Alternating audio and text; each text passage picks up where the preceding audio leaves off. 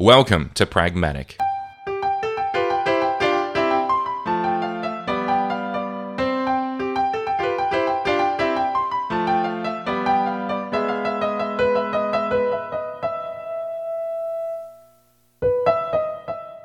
Pragmatic is a discussion show contemplating the practical application of technology. By exploring the real world trade offs, we look at how great ideas are transformed into products and services that can change our lives. Nothing is as simple as it seems.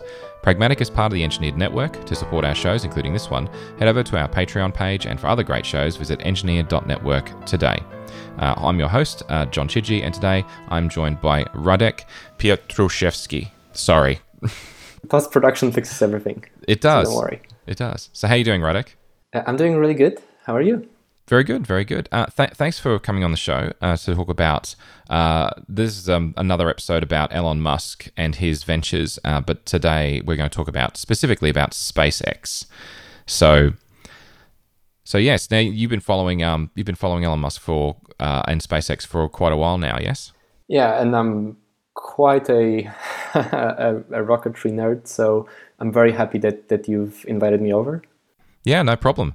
Uh, I know I appreciate your time, and uh, I suppose just to get started, before we do talk about SpaceX, um, just to talk uh, like start with a little bit of the basics about rockets, and I mean I think everyone knows what a rocket is, but the funny thing I found is that it's actually based on an Italian word uh, which is uh, rocchetta, uh, and loosely translated it means a bobbin or a small spindle, and I guess that's probably it's thought to have been named that way because of just the shape of what a rocket just tends to look like. But anyway, so I thought that was a bit strange, but anyhow. Um, so they originally they developed in the 13th century in China, and uh, they were all solid fuel rockets uh, based on gunpowder. Uh, of course, the you know the Chinese invented gunpowder and fireworks, and, and obviously that was when they were they were first used used in uh, fireworks and are nice and very pretty. But um, eventually they were you know developed and adapted into incendiary weapons, which is probably not quite so fun. anyway, uh, over the next several decades, so I'm not really all that interested in the history of weapons because that's like really tedious. So I'm not interested in that. I'm not going to talk about weapons and stuff. So rockets and and rockets not in terms of weapons. Um, so yes. Uh, anyway, so the, um, rockets also have been used to sort of power stuff that stays in the ground. So earthbound um, equipment, shall we say? And again, I'm really not like rocket powered cars or rocket powered sleds. Not really interested in that either because that's like well it doesn't take you very far. I want rockets that actually take me off of the planet because that's cool. Um, what do you reckon? Is that fair? It's got the coolness factor. Yeah, in that. Yeah, yeah that's that, that, that's why you, you build a rocket to get into space. Exactly. I mean, what exactly right? I mean, I don't want a rocket powered sled. I want a rocket. I want a rocket that gets me out into space. Thank you. Well, um, unless you're building one yourself, which I recommend doing. It's a, it's a fun project. Then you know you're doing it just for fun. So you build a rocket sled. Is that what you're trying to tell me?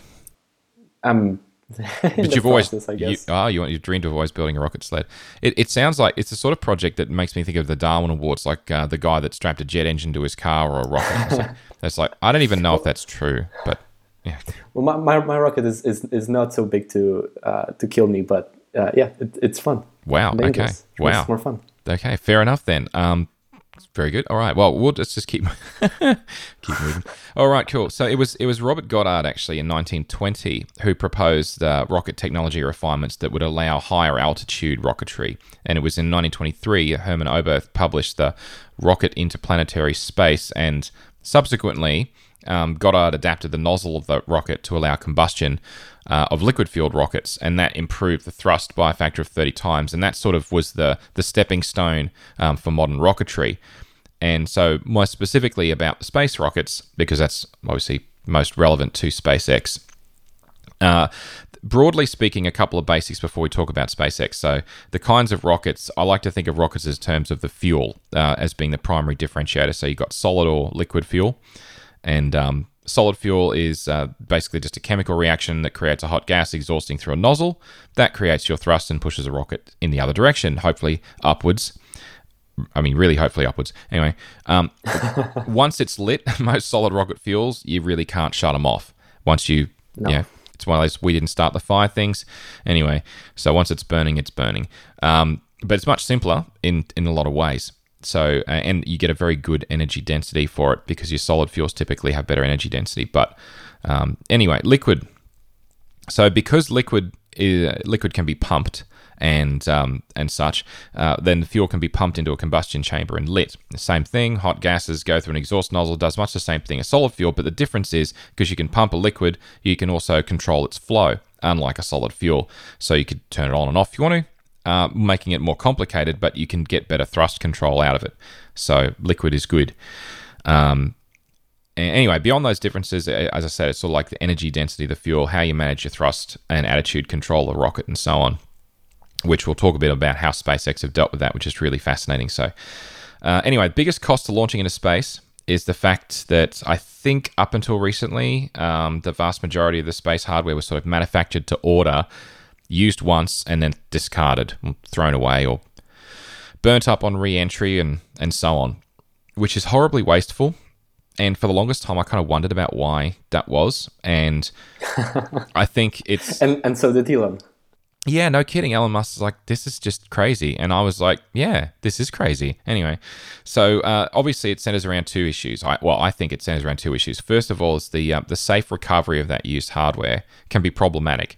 The world, the majority of the world is water. So if this stuff does in fact come back down to Earth, it's going to land in the water, and um, probably, uh, hopefully, anyway, at least it, at least it won't fall on anyone's head if it's well, I guess there's a, if there's a lot more cruise ships, I have to wonder if anything from space has ever landed on a cruise ship. Pro- probably not. But no. statistically, no. if we keep doing it, then anyway. Um, I, I, I think something re entering from space landed and killed a cow or something once in oh, history. That's terrible. And and that's pretty much it. And the, the, there's often um, uh, these t- titanium kind of balls. Um, you know, holding helium and whatnot on spacecraft that often land um, somewhere on the planet, uh, but usually just in the middle of, of nowhere, and everything else yep. just just burns up. Yeah, that's it. So that's the other thing is obviously if you do if you have a parachute to slow it down so it doesn't burn up on re-entry, then when it does land, of course, um, you know, if it let, let's say it lands in in the water, it doesn't hurt all the it doesn't hurt anyone or kill any cows, which is good. Um, but yeah. You the the the, the weight and the strength of that material um, versus its usability. Because I mean, if that if that was a, a rocket and the it, it would land badly at a high speed or at a bad angle, then you could damage it. So, mm-hmm. you know, then you're going to have trouble reusing it. So you want to make it stronger to withstand the impact. That makes it heavier. So it's, it's all these interesting trade-offs with materials. So generally, the lighter you make them, the less strong they will be.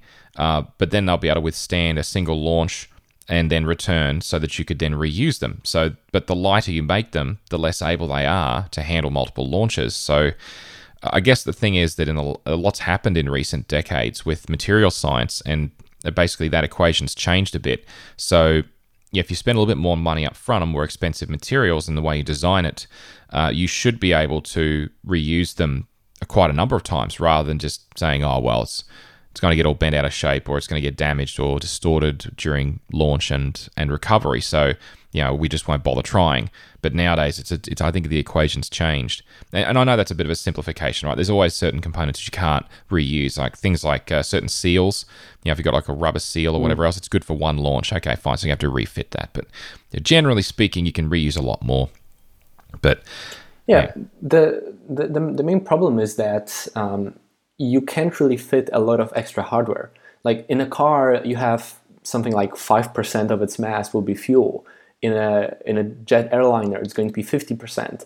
But, but in a rocket, it's going to be 95% or 97% fuel, right? And, and it just has to do with how, how strongly the Earth pulls on everything.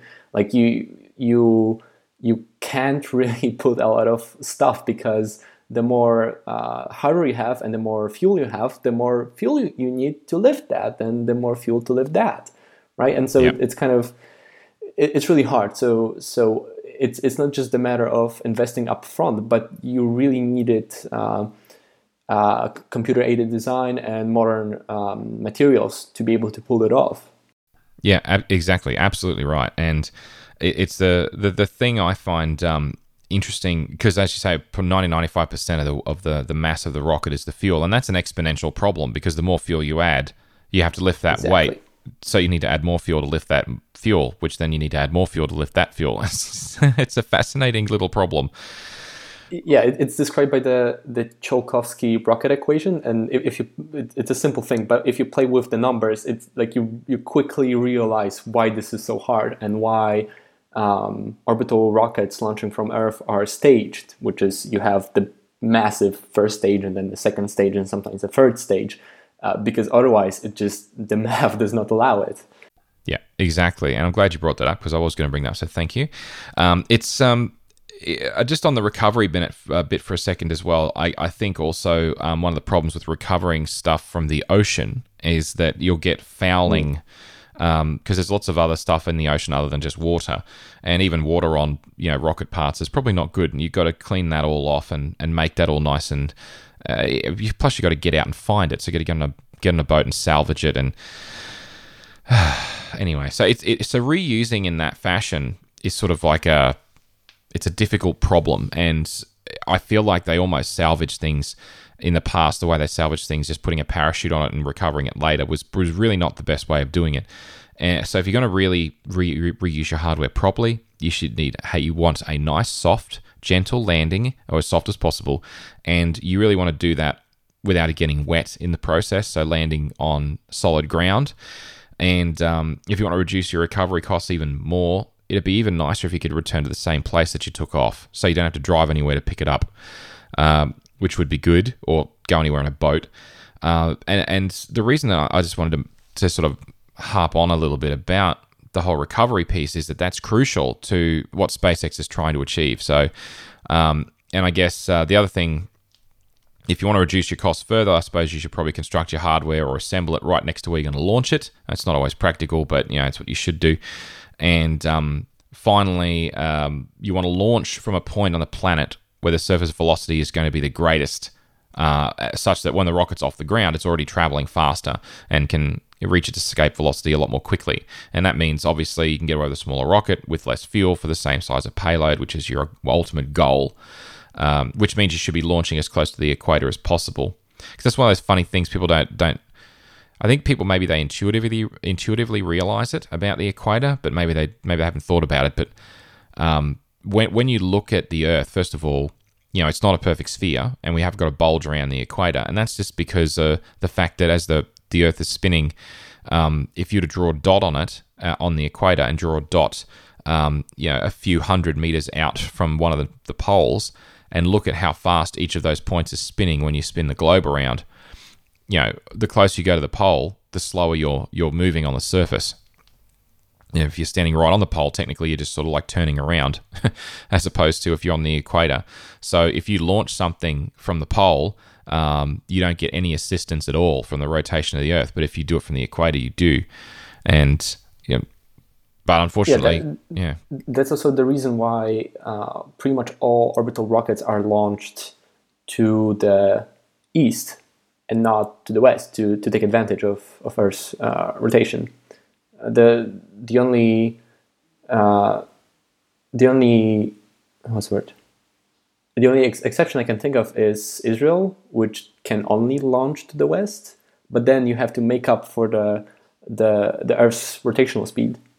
Yeah, exactly right. So it's like it's like getting a difference between getting a little bit of an extra assistance from the Earth's natural rotation or not. You can fight against it, just need more fuel, and you know, and no one wants more fuel. so, but yeah, that's a good point. Actually, the whole east east west thing. Uh, so, I guess these are some of the reasons why. And actually, some of the other things about the equator that's interesting as well is that um, uh, at the at the equator, you technically you'll have less, slightly less gravity, and the funny thing with that mm. is that that actually means you end up with slightly more atmosphere. So it's kind of a bit weird, but never mind. Um, because the atmosphere is actually denser at the po- it's, it's it's it's denser at the poles and. Uh, anyway, never mind. Bottom line is it's more about the rotation. The rest is relatively neg- negligible. But the problem with that is that it's the problem with that is that the equator, the vast majority of the equator is water, and uh, the the land that you can get to is either difficult to transport stuff to and from. So there's you know like going through the top of um, uh, North North Africa and parts of um, South South America. I think in that the Oh dear, I, I don't have a globe in front of me. uh, but a lot of those areas are either desert or rainforest and not very large. So, so getting a rocket to those launch locations is incredibly difficult, if not impossible. So, t- countries tend to launch from the southernmost point, if, if in the northern hemisphere, the southernmost point of the country that they can get away with, which is one of the reasons why you've got Vandenberg and you've got um, the Kennedy Space Center. Um, they're both r- as relatively far south as in the US that you can get, and um, they, of course, you. I think you'd get close to the equator if you launched from Hawaii, but I think it's a long way to ship a rocket just to launch it. So they probably figured it's not worth the money. Um, but anyway, um, It, it actually wouldn't be too much uh, to the south if you launched from Hawaii. It, it's still, I would say, like 20 degrees inclination. Yeah, it's probably not. It's probably not worth the trouble, and it's it's a long way to take a ship. Uh, to, sorry, to take a, a rocket on a ship just to get a little bit of extra boost. You're far better off just launching. And this is why Kennedy Space Center is good enough, right? So it's Yeah, well, Eu- Euro- Europeans still do it. Um, I guess, I mean, I've never read, read about it, but I guess they have to transport the ship over the rockets on a ship over the Atlantic to the, the French Guiana. yeah, that's It's true. a long way, it is a long way. but yeah. in Europe, we don't really have any spot to, to, to launch. It will be like too far up north. Yeah, that's true. Actually, I had I sort of wondered if they'd actually launched many from um, the Mediterranean, um, but they don't, do they? No, no. Hmm, interesting. Uh, every now and then they talk about having a spaceport in northern Queensland, um, in my home state in Australia. But the problem with that is that, um, well, the economics and the, the travel, transportation costs and everything, and it never really took off. Actually, that's funny. It never took off. Anyway, never mind. All right, cool. So, um, so that's a little bit about why you want to launch from as close to the equator as you can. And uh, obviously, it's a lot easier to move a, a rocket around on land than it is on a ship. But then again, um, you know that has other advantages. So maybe a ship's not such a bad idea, and we'll uh, have talk about that about what SpaceX did about that in a in a little bit.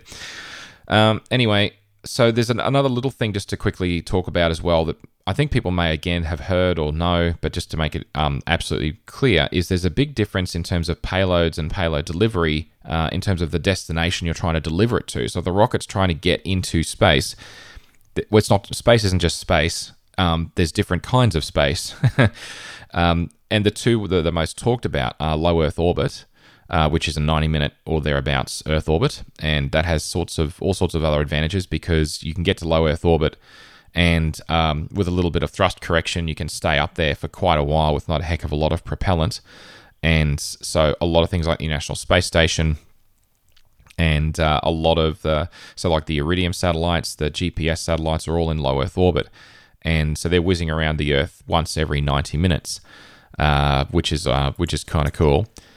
And Uh, uh, Actually, G- GPS is in uh, middle Earth orbit, which is my mistake. much further out, but not as far as as uh, as geostationary orbit. okay, my mistake. Thank you. Quite. Yep. I think yes. Thank you for that. Quite right. I um I'm just trying to think about other things that are in low Earth orbits. Um, I know Iridium is. Um, Yeah, th- th- there's a lot of um, imaging satellites, Yep. spy satellites mostly. But we don't know they're there. We, we don't. We're, we're pretty sure that we, we don't know that they're there or that they're not there, but they probably are.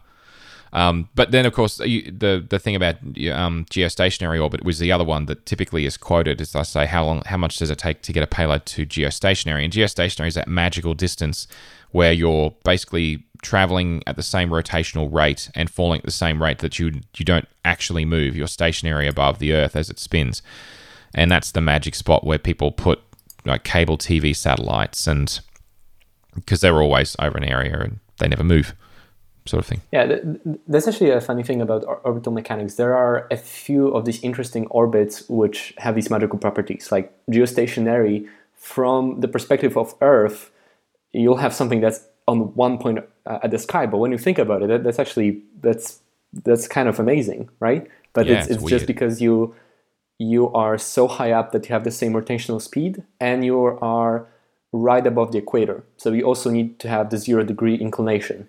Uh, but you also have orbits like um, L1, L3, which are at the spots between Earth and the Sun that uh, your satellite, Earth, and the Sun are always in the same line. So you always see the Sun or Earth from kind of the, the same perspective. Uh, and and that that's all that's also like a, a magical um, spot. And uh, there's one satellite that's called Disc- DSCOVR, kind of abbreviated, mm-hmm. which literally takes a picture of Earth from that spot every hour and posts it on Twitter, which is incredible. That's that is kind of cool. I should subscribe to that. Actually, that sounds cool. so you see the Earth spinning uh, um, as the day passes, yeah. and its perspective is always exactly the same. That's, That's cool. Right. That's very cool. Why once an hour? I want once every minute, once every thirty seconds. Come on, we have the technology. All right, cool. That's um yeah. So bottom line is that um it's important to understand the differences between that because obviously geostationary, well maybe not obviously, but geostationary is is far, much further out. Um, and so it takes a lot more energy to get a payload from low Earth orbit to geostationary.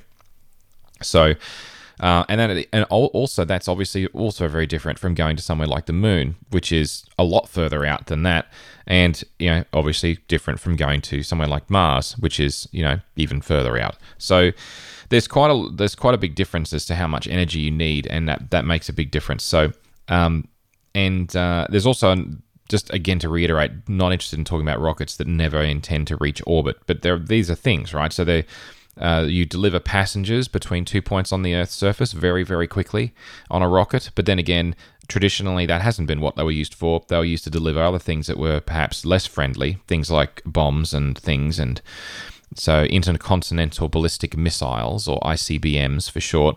Um, not interested in that because that's just not nice. Not that's and until start people until people start actually traveling that way, like on the Concorde, uh, I'm not going to find that interesting. If we're delivering weapons, then I'm not interested in weapons. So no.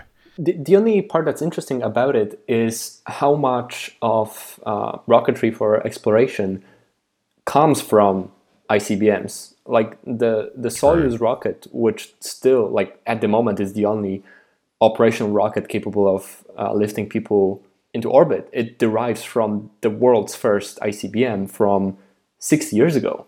It's pretty amazing. And uh, the Delta family of rockets and the Atlas family of, of rockets are also, you know, long, you know, very far derivatives from ICBMs with those same names. Yeah, that's true. I suppose uh, it's one of those one of those things where military uh, knowledge was actually put towards something useful and constructive for a change, which was good. Uh, but yes, I yeah. So bottom line, uh, that's the basics about um, some of the stuff that is relevant to what SpaceX is trying to do. There's a heck of a lot more, obviously. Uh, I mean, it's rocket science, obviously. Uh, so there's quite a lot. there's quite a lot to it. Um, but those are the basics, at least, about rockets and the cost drivers, uh, for example, and launch sites and and so on, and what you need to be thinking about in terms of reducing that cost. So now we can finally talk about Elon Musk and what he's actually trying to do to attack this uh, rather interesting problem. And I guess it starts with a little bit of history about space programs, and it's the sort of thing that uh, between Russia and the United States for the longest time, from the 50s onwards, we're in a space race, and they were trying to, you know, so Sputnik was the first satellite that went up into um, into orbit and then it was a race to get the first uh, people up in orbit, and then it was the first space station in orbit, then it was first person to the moon.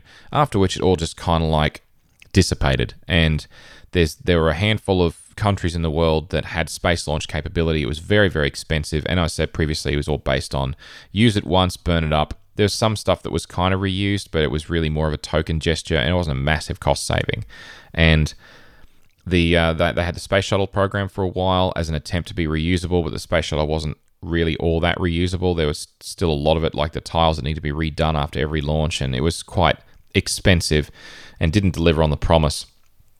So, um, so SpaceX and Elon Musk sort of came into this point because um, Elon Musk always wanted to. Um, he had this concept of a Mars oasis, which was like a, a greenhouse delivered to Mars, you know, and uh, he he went around the world looking for uh, low cost technology to try and get uh, to make that happen. And I think he got a little bit frustrated because he apparently so the story goes he was traveling around the world and he visited Russia as well, hoping to get low cost uh, launch capability for his little his dream. And um, he came back quite disappointed And it was more or less after that, apparently, so the story goes, that in, in 2002, um, he was able to join up with um, Tom Mueller. Uh, sorry.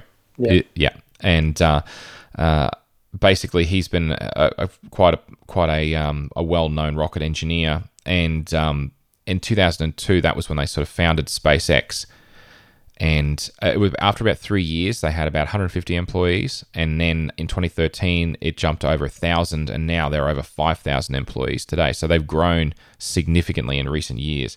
And their goal was to reduce the cost of launching things whatever they may be into space by a factor of 10 over our current conventional space launch technology and the fundamental goal to achieve it was to develop a as fully a reusable rocket as possible. It could launch and return to its own launch pad once the payload had been delivered.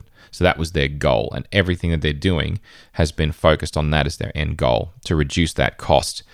Because if you could do that, then you could completely revolutionize how because because right now sending something to space is incredibly expensive, and so satellites cost a fortune when you put them up there they'll build and test satellites for years, and the engineering effort that goes into them is, is, is huge. So there's this massive program, and of course, if the rocket fails on launch or on, on, on as it's trying to ascend, you know, then you could lose millions and millions and millions of dollars. That that poor little satellite uh, just got burnt up. And it's like, oh well, that's all right. We'll just put on the next rocket. Oh, what's that? You need another three or four years to build another one. So it's it slows down technological innovation, and that's a and that's just holds us back basically. So, yeah. Yeah, the the the big grand goal of Elon Musk is he really wants to put people on Mars. And you know when he when he talks about it, especially in the past when he talked about it, people would not take him very seriously because it's just so outlandish to talk about colonizing Mars when we barely have six people orbiting our planet at the moment and you know 50 years later we we can't get back to the moon but he's pretty serious about it. And he saw that the only way to do it is to really drastically um, you know eventually by orders of magnitude reduce the cost of access to space. And you know at the beginning it's satellites and it's still satellites and servicing ISS but over time with reusability that's the only way we're ever going to get to this point where it will be feasible to not just put you know two people on Mars, but actually put a lot of people on Mars. Yeah, that was that seems to have been his goal from the very beginning, and yeah, it's interesting um, about the whole why Mars thing. And I know that oh, I mm. guess the the problem is Mars is the closest um, easy to live on, yeah. and I say easy yeah. in air quotes. It's not really easy, but you know, easier, yeah. easier than Venus because Venus is just, yeah. There's there's so much carbon dioxide in the atmosphere. It's so hot. Um, the surface pressure is just off the charts. It's just horrible, and there's acid rain, and it's not just not pleasant. It looks awfully pretty in the pictures, but no, it's not a nice place to stay. So not going there. Mercury's way too hot, so it's too close to the sun, so that's no good. Um, yeah, so it's either the moon, the moon first, and then Mars next, and then after that, in terms yeah. of habitable place, habitable places, you really got got to rely on moons um, orbiting yeah. Saturn or Jupiter, and that's pretty much it. There really aren't all that many nice spots, and and the thing is, on Earth was we actually got a good gig here on Earth. It's it's nice, so you know, yeah. um, let's not mess it, it would Earth be up. nice to. Yeah, exactly. yes, but but yeah, it's quite nice. It is nice here. Yes, I do. I like the weather. So um, generally, uh, so anyhow, yeah. So that that that's their goal, and it's interesting. I, I love it when people have got an end goal, and um, rather like the way they've approached Tesla, like starting out with the Roadster and then progressing up to um, the Model Three is like the Model Three was actually their goal to start with, but you know they had to start mm. somewhere, and they that the progression is obvious and logical, and they've been very methodical about it, and it's been very relatively well executed. And and SpaceX is the same. So we should probably talk about the vehicles that they've made because that can sort of show the progression as they've learnt more and more about how to do this and how to do it well.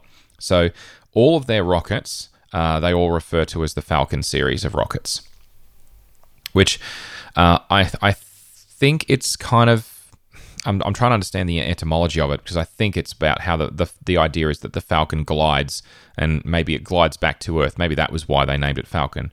Um, I, I, believe I believe it, it's a reference to the Millennium Falcon. Oh, fine. Oh, of course, because Elon Musk is a yeah a sci-fi guy. That's why the, Yeah, they have insane and ludicrous mode because uh, throwback to Spaceballs, which is awesome.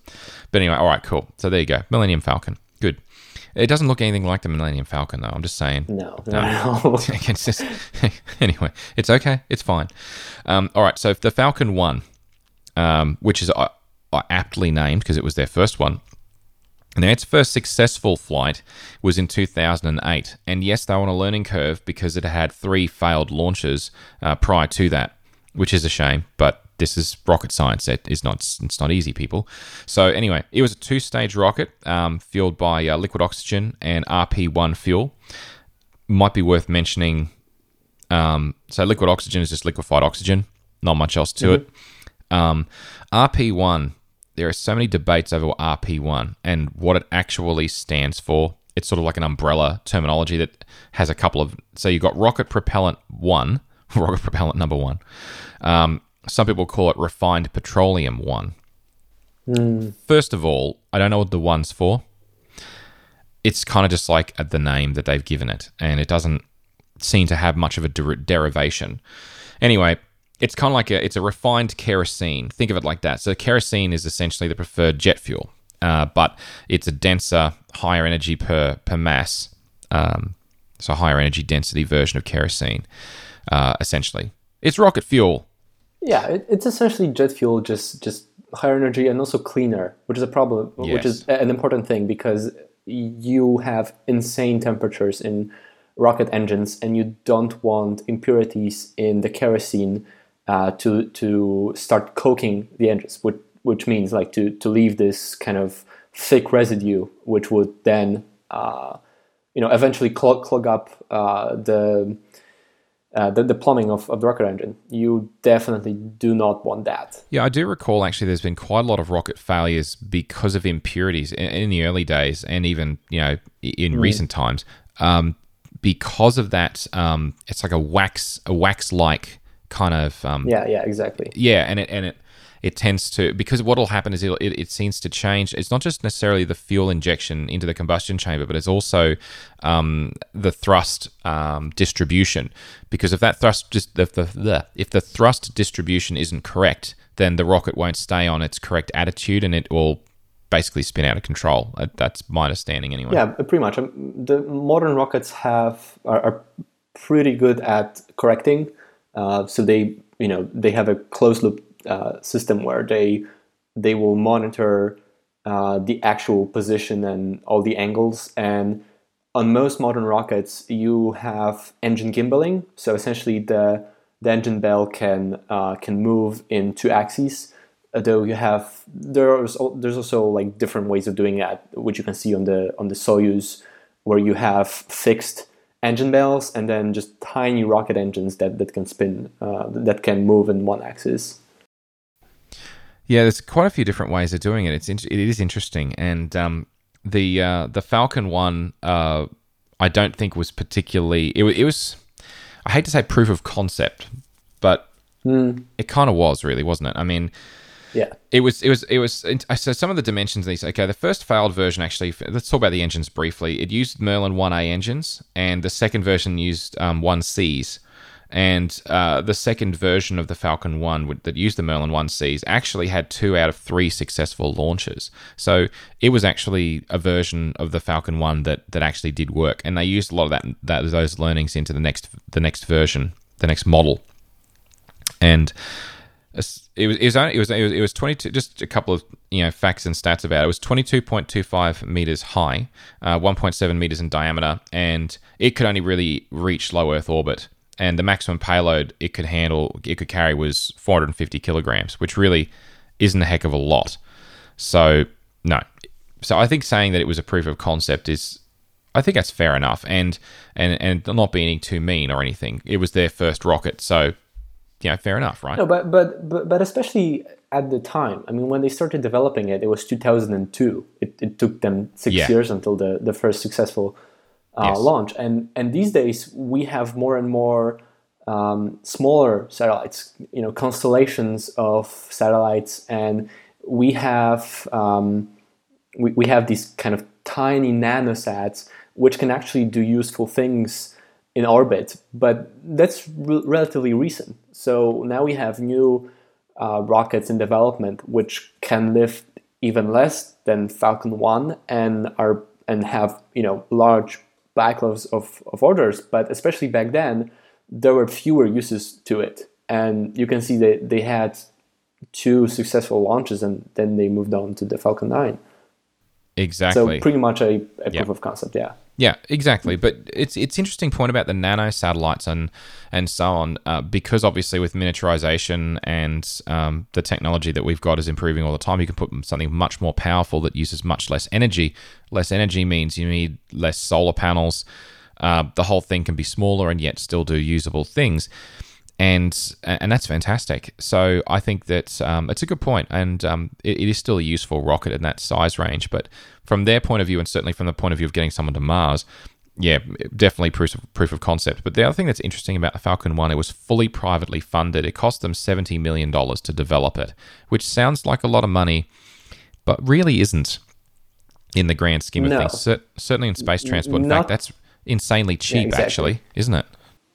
Exactly. For for a for a program to develop a, a new rocket. Um, I mean, the, those I'm pretty sure like at first though of its kind, um, and it, it's very characteristic of, of, of SpaceX to be to like kind of use clever engineering and modern technology to do f- the same things, just much much more cheaply than in the past. Absolutely. So you mentioned it before and um, this is the next big one, and uh, the Falcon 9, and I'll say the Falcon 9 series because there's been quite a few of them. Three primary models, I suppose you'd call them.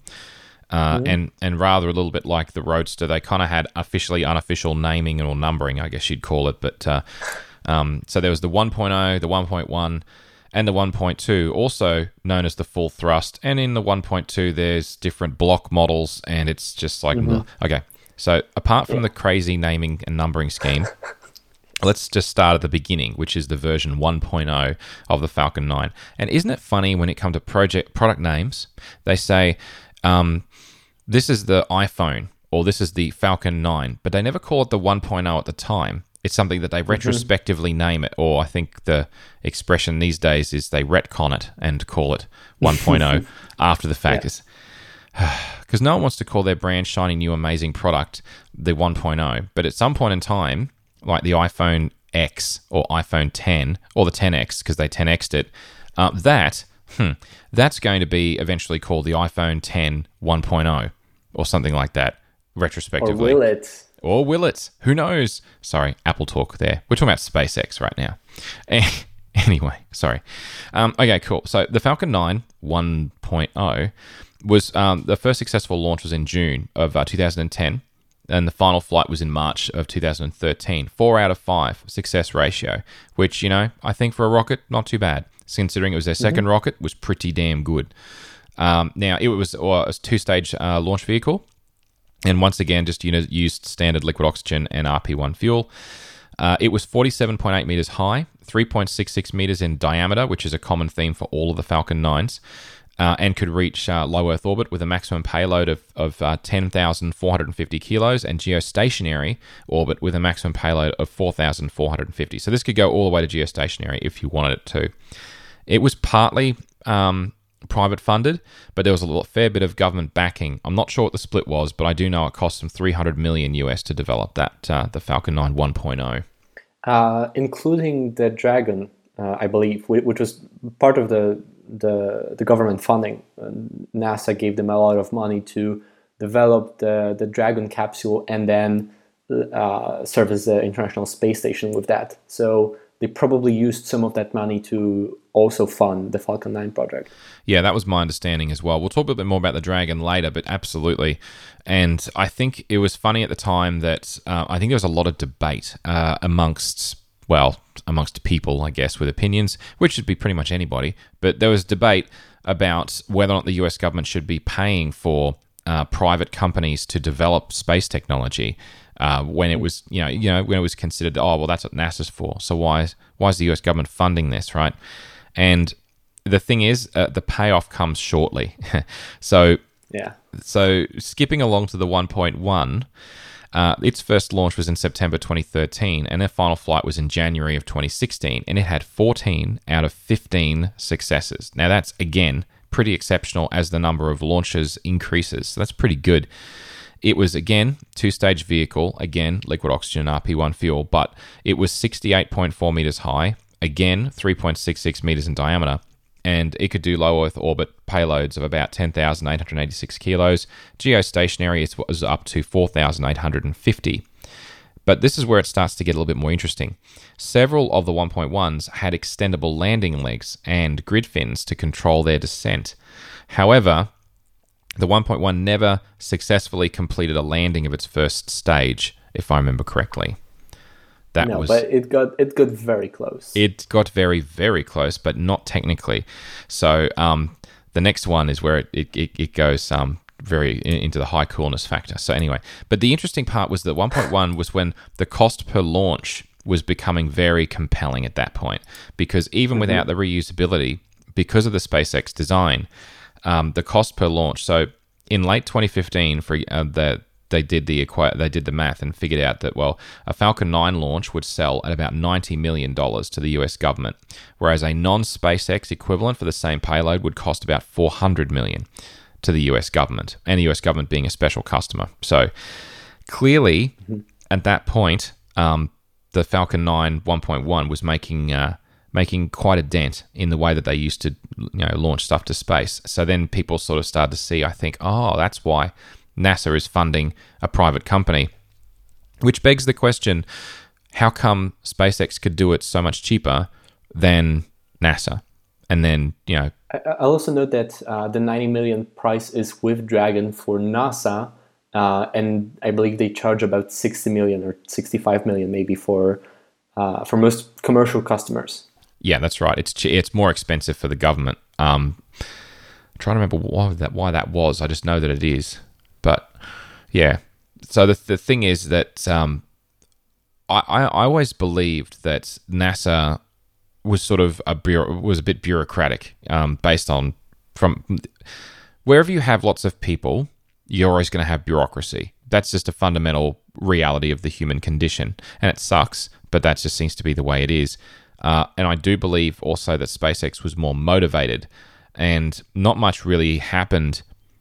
Well, I say not much really. That, that's not very fair to NASA, but you know, apart from the push to go to the moon, there wasn't a heck of a lot of like real political drive and pressure for NASA to um, iterate, evolve, and innovate in in the space um, space space space.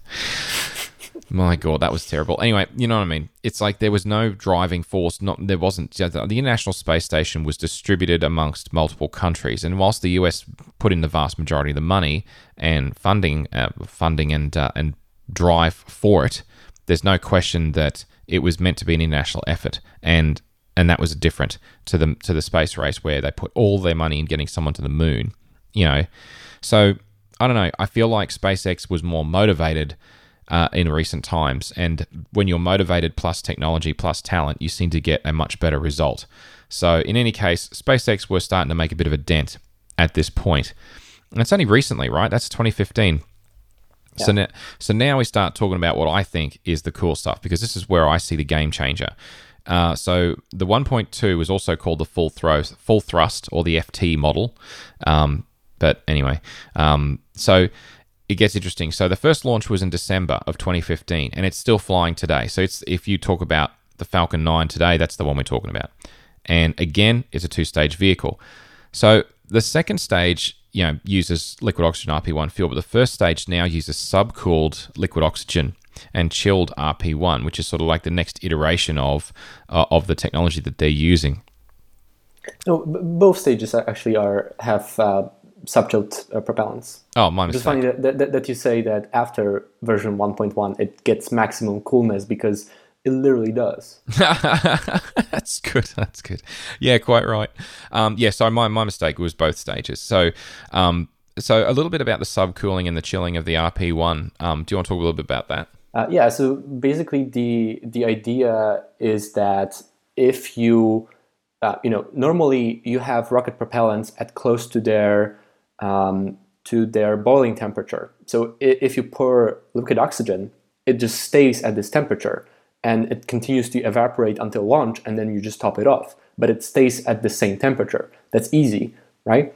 But you can subcool liquid ox- oxygen to around negative 200 degrees Celsius, and then it's something like 10% more dense. If it's more dense, you'll you'll fit more in the same tanks. You have more propellant and you have more thrust because the same uh, the same volume of propellant um, you know will flow into the, the, engines, but you have more of the propellant in the same uh, volume. The problem with that is you have to fill in the tanks really quickly because like you can't wait because it will warm up quite quickly. Yeah, exactly. And also the the uh, insulation requirements and there's additional energy required to maintain that. And so it is it is a slightly more exp- I think it's a slightly more expensive way of doing it, but you get a far better result in terms of thrust to weight uh, ratio. And that's yeah. ob- obviously the big payoff. So I, I, I don't believe SpaceX does any particular um, insulation on, on the rockets, but they do this crazy fast uh, propellant lo- loading sequence that they will load all of the propellant in 30 minutes. And that's actually what caused the most recent failure, a very complicated, um, um, you know, the, the exact reason was very complicated, but it had to do with, with that insane, um, you know, insanely low uh, temperature, close to the freezing temperature of, of oxygen. Okay, so that um, the recent failure you're referring to, that was um, before. I'm trying to remember if that happened before launch or not. Um, yeah, it, it, was just sit, standing on the stand and mm. then it blew up, which yeah. is extremely rare. It it pretty much never happens. Yeah, exactly. And that's technically why uh, that wasn't counted as a launch attempt because it didn't actually yeah. fail on launch. It failed before launch was attempted. So, because if you look at the stats um, to date, technically it's had 21 successful launches out of 21 attempts, but they didn't count the oops, it blew up on the um, before it. Yeah. Hmm. Well, it wasn't a launch failure, and the label says launch failure, so it wasn't a launch failure. No, technically not, but still. Yeah, and and and freezing point of uh, of oxygen is uh, is very very cold. So yeah, that's going to give you that's to give you frostbite. So anyway, so that's that. I think. Thank you for that about the the cooling of the um, the fuel. It, the the thing is though, this the launch attempts are one thing, and the energy density of the of the fuel is another thing. But where it gets interesting is it's the landings. So this is where we start counting successful landings. Uh, mm-hmm. So, out of the 18 attempted landings of the first stage, 16 have been successful of the Falcon 9 1.2 full thrust thing. And that is awesome. That is absolutely incredible. And the rocket itself is a little bit taller, it's about 70 meters high. Again, 3.66 meters in diameter, and it can reach low Earth orbit with a uh, maximum payload of 10,886 kilos. Geostationary can do 8,300 kilos if it's not landing. Uh, so if it's expendable, but if you want to land it because you've got to carry extra fuel to land again, um, it can only handle five and a half thousand kilograms. It gives you an idea that you've got basically three tons of fuel on there, uh, which probably shouldn't be too surprising. I don't think uh, it kind of makes sense because when it lands, it's a powered landing, right? So, you know, you need to keep fuel for that. Um, anyway, but the design changes in this particular model to the first stage included that, um, including the subcooling of the fuel, improved the the thrust to weight ratio overall I mentioned, but the overall improvement efficiency was approximately thirty percent over the version uh, 1.1.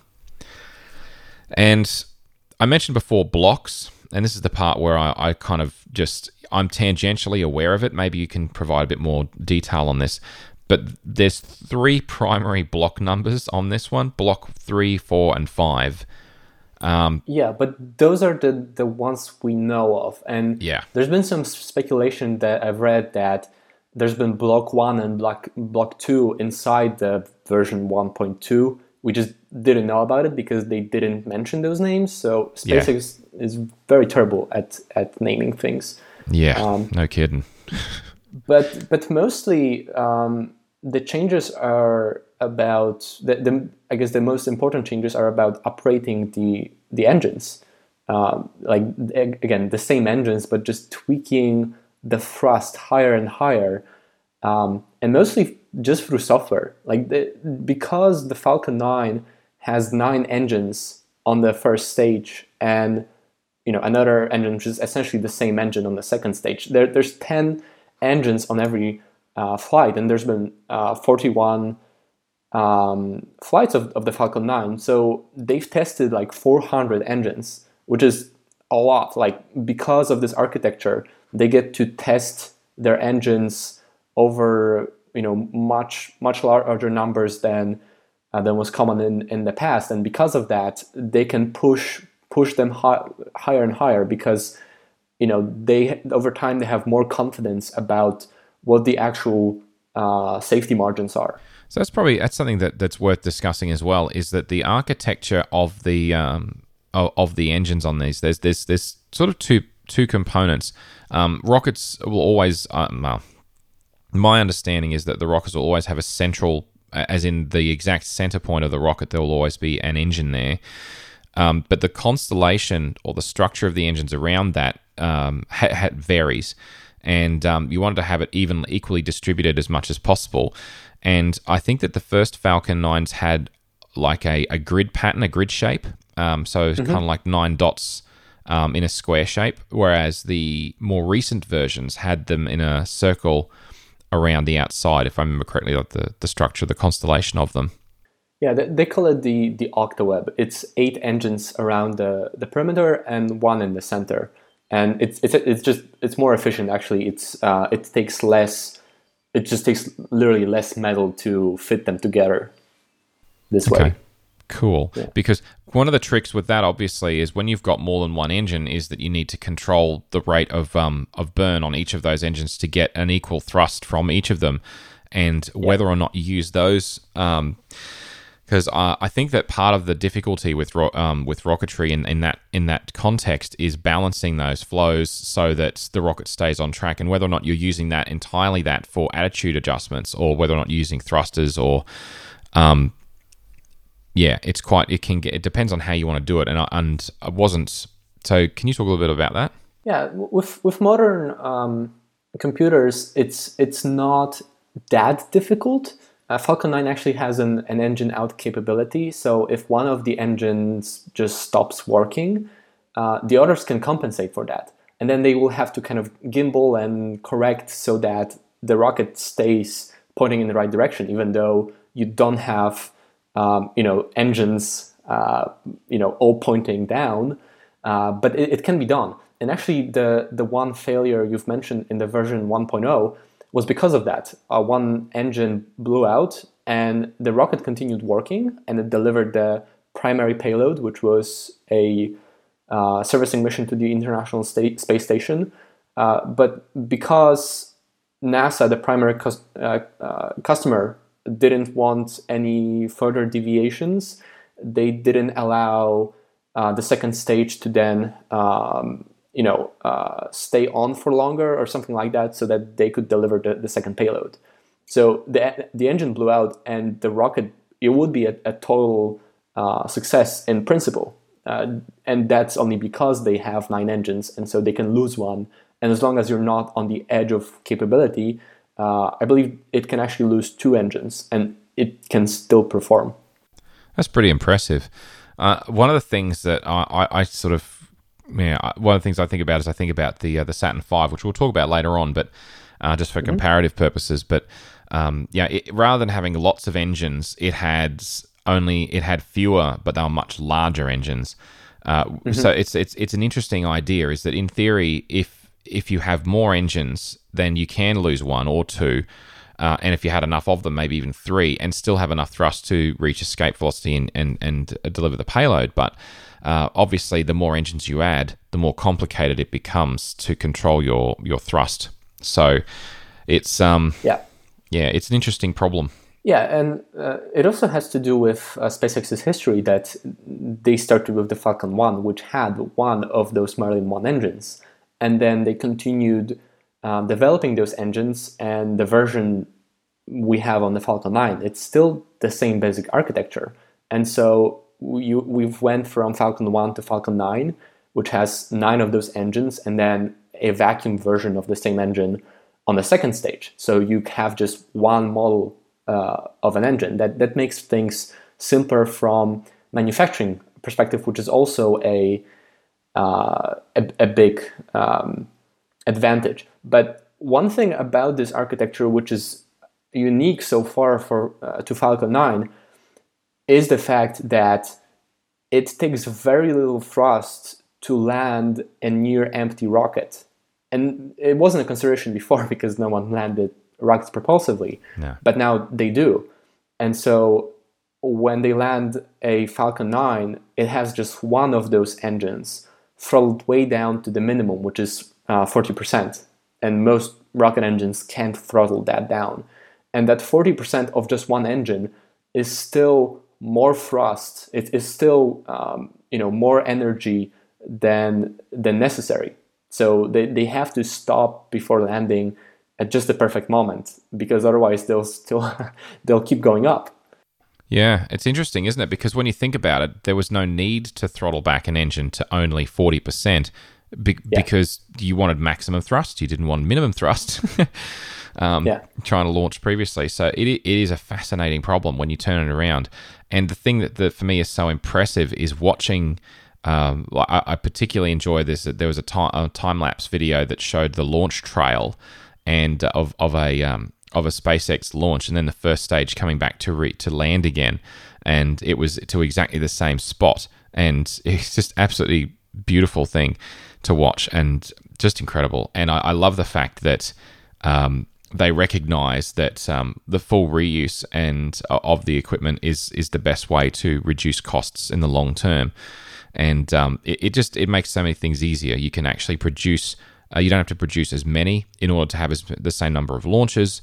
And uh, if they can get the turnaround time uh, down uh, to, to basically scrub them up, clean them up, get them resealed and refitted and ready for launch again, uh, then it should, in theory, mean that you can increase the rate at which you can launch things into space. So it's all um, that's all pretty awesome, and uh, honestly, it is very, very impressive. But as the, that is the current current model that they've got, the Falcon 9 full thrust is their current one and uh, uh, the cost of it um, in terms of development was similar to the 1.1. The cost for launch is very similar as well, but the, the cost reductions will start to be realized in, in coming years, and I think the price is coming down. So, the next thing to talk about that is sometimes referred to and has been for quite some time is the Falcon Heavy. And I think the problem with the Falcon Heavy is that it's been delayed for quite a long time. Um, and I, I years. Yeah, I, I say delayed because you know Elon Musk has this thing where he says, "Yeah, optimistically speaking," but he doesn't say optimistically. He says, um, "Yeah, no, it's going to be, it's going to happen by this time." So anyway, I think. Well, you, you just you just have to correct for the the Elon standard time. yes, exactly right. Oh dear. Anyway, so um, it's all good, but yeah. So I think it's been delayed for about five years. But mm-hmm. the thing that's interesting, but, sorry. Uh, there, there's a funny uh, chart on, on the web uh, showing the difference between the the scheduled time and the current time. That, that's in Wikipedia. Because for the last five years, we are about six months away from launch. Oh, and, that's true. Yeah. Mm. It, it still hasn't happened. Yeah, I know. I know the chart you're talking about. There'll be a link in the show notes to that one, and it is hilarious. But at the same time, I can kind of understand why because if you read through um, yeah. the history, they're focusing on getting the other technology right first, and yeah. you know, so all right, let's just talk about the Falcon Heavy and what it is. So it's first of all, it's intended to be a launch vehicle that could lift payloads to the Moon, Mars, and other planets, and so it's the ultimate realization of what Elon's trying to achieve. But the design of it is still based on the Falcon 9 platform. So a Falcon 9 would be the core rocket, and the, there'd be two additional Falcon 9 first stage as uh, operating as boosters, and they'd be attached um, just hor- like horizontally opposed to each other, opposite each other, however you want to think about it. So rather like the Falcon 9 1.2s, uh, it'll be it's expected to be 70 meters high. Again, the main section will be 3.66 meters in diameter, but with the additional boosters, be 12.2 meters wide. And um, it should reach low Earth orbit with a maximum payload of 63,800 kilos, which is quite a bit more, and uh, geostationary orbit with a maximum payload of 26,700 kilos, which is again quite a bit more. But things get a little bit more interesting, and when you have a look at the suggested launch payloads to get to um, uh, Mars, and it's suggested it could do 16,800 kilos to Mars, and Pluto is even quoted. I don't know why. I can't imagine that they're launching anything with the intent to go to Pluto of um, 3,500 kilos. But I think that's just there for fun.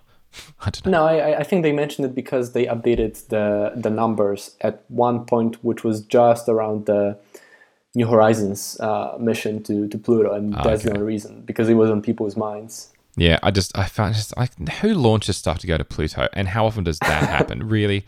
But anyway, I just I sort of robbed. Yeah, okay, thanks, thanks, Alan. Anyway, it's all good. Um, so yes, lifting a hell of a lot more, and um, I guess the problem is that um, the the reinforced Falcon Nine at the core, uh, and then of course attaching on the boosters and such. There's no intention in the in the initial version of the Falcon Heavy for it to be reusable, although the technology exists on the Falcon 9 and it's been pretty well tested pretty thoroughly at this point and, and it's been quite successful. Um, there's the, in the initial stages of the Falcon Heavy, it's not going to be reusable. They're just they're, they're going to keep that out of it just to keep it simple. But then in future versions, it's intended to be again first stages will be fully reusable. That's the intent. But yeah. Wait, I, I, I actually I don't think that's true. No. I I'm pretty sure they're going to reuse at least the side boosters. Uh, the the latest plan that I know of is to land the two side boosters on the demo mission on the two uh, ground pads and then the, the, the the center core on a barge. Okay. Well, last I okay, maybe I misunderstood, but my understanding was that the um, that they weren't going to try and do that until um, until a, a few flights in. Uh, maybe I, I misunderstood. Um, I hope that is true. I hope you're right. Um, my, that was just my understanding. So I, I do I do think that the Falcon Heavy is supposedly going to have that that demonstration that you just mentioned. Uh, that's supposed to be happening later this year, I think. Mm, yeah. I said um, supposed to be. next year. Next year. It's going to be next year. For, for yeah. the first time, it, we're, we're sure it's happening because all of the free core boosters are done. They, they've, they've been built, they've been tested, uh, they work. And actually, the two um, uh, side boosters are, con- are converted Falcon 9s which have landed. Th- those are used rockets already. Um, so it, it's really the first time in the five years where it might be a few months away, but we actually have flight hardware. Just waiting for cool. the, the the pad to be ready and whatnot. Awesome, and I'll talk a little bit about the pad in a few minutes as well. So that's it's potentially it's very exciting, but it's also going to be very nerve wracking. And I think watching the the Falcon Heavy launch is going to be a very nerve wracking experience. Um, so yes, it'd be interesting. So in terms of the the milestones, and I think that it's uh, it's important just to touch on some of the uh, some of the firsts for for SpaceX with their rockets uh, and their rocket programs. So um, the Falcon 1 flight number 4 was the first privately funded liquid fuel rocket to reach orbit. That was on the 28th of September of 2008. Um, the Falcon 9 second flight was the first privately funded company to launch, orbit, and recover a space vehicle. That was the 9th of December 2010. And that's like just, you know, recover, not land itself. Um, uh, flight number three was the first private company to send a space vehicle to the International Space Station. That was the 25th of May of 2012. Flight number seven of the Falcon 9 was the first private company to deliver a payload to geostationary orbit. That was the 3rd of December in 2013. So that's not that long ago. That's only about four years. Flight number mm-hmm. 20 was the first landing of an orbital rocket's primary stage on land. That was the 22nd of December 2015. That was a big one. And then uh, Flight 23 was the first landing of an orbital rocket primary stage on a sea based platform. That was the 8th of April of 2016. Flight number 32 was the first relaunch and landing of a used orbital rocket and a controlled flyback and recovery of a payload fairing. That was on the 20, 30th of March this year, 2017. And then um, most recently, uh, Flight 35, um, the first relight of a commercial, uh, re- reflight, I should say, of a commercial cargo spacecraft was the 3rd of June 2017. So honestly, um, it's and it's it just it's just very impressive. How what they've achieved in such a short period of time. Truly impressive. Yeah, very much so. And I remember watching the the live feed for the the mission that that first landed. There was also a, a first launch after a failure when the Falcon 9 blew up uh, during flight, and it was like 2 a.m. in the morning my time, and it was quite nerve wracking um, for a for a fan because like maybe it will blow up again, and it actually landed, and it was it was amazing. And then since then we had two reflights, so we had two used rockets fly again, and that has worked. And at the time of the recording, I believe two days uh, from today there will be the third mission to, to do so. Um, so that's pretty amazing. I, I, I want to know when um, have they actually had a flight yet? And this is, I wasn't I'm not sure about. Maybe you know if they've actually flown and reflown a primary stage uh, more than once. Uh, I, oh no no no no um, they they haven't done that. Actually, the the problem is that they are so successful with uh, with the landings these days. They, they've done what 10, 15 successful landings. I don't even remember. Uh, they, have landed 16, so many. sixteen, yeah.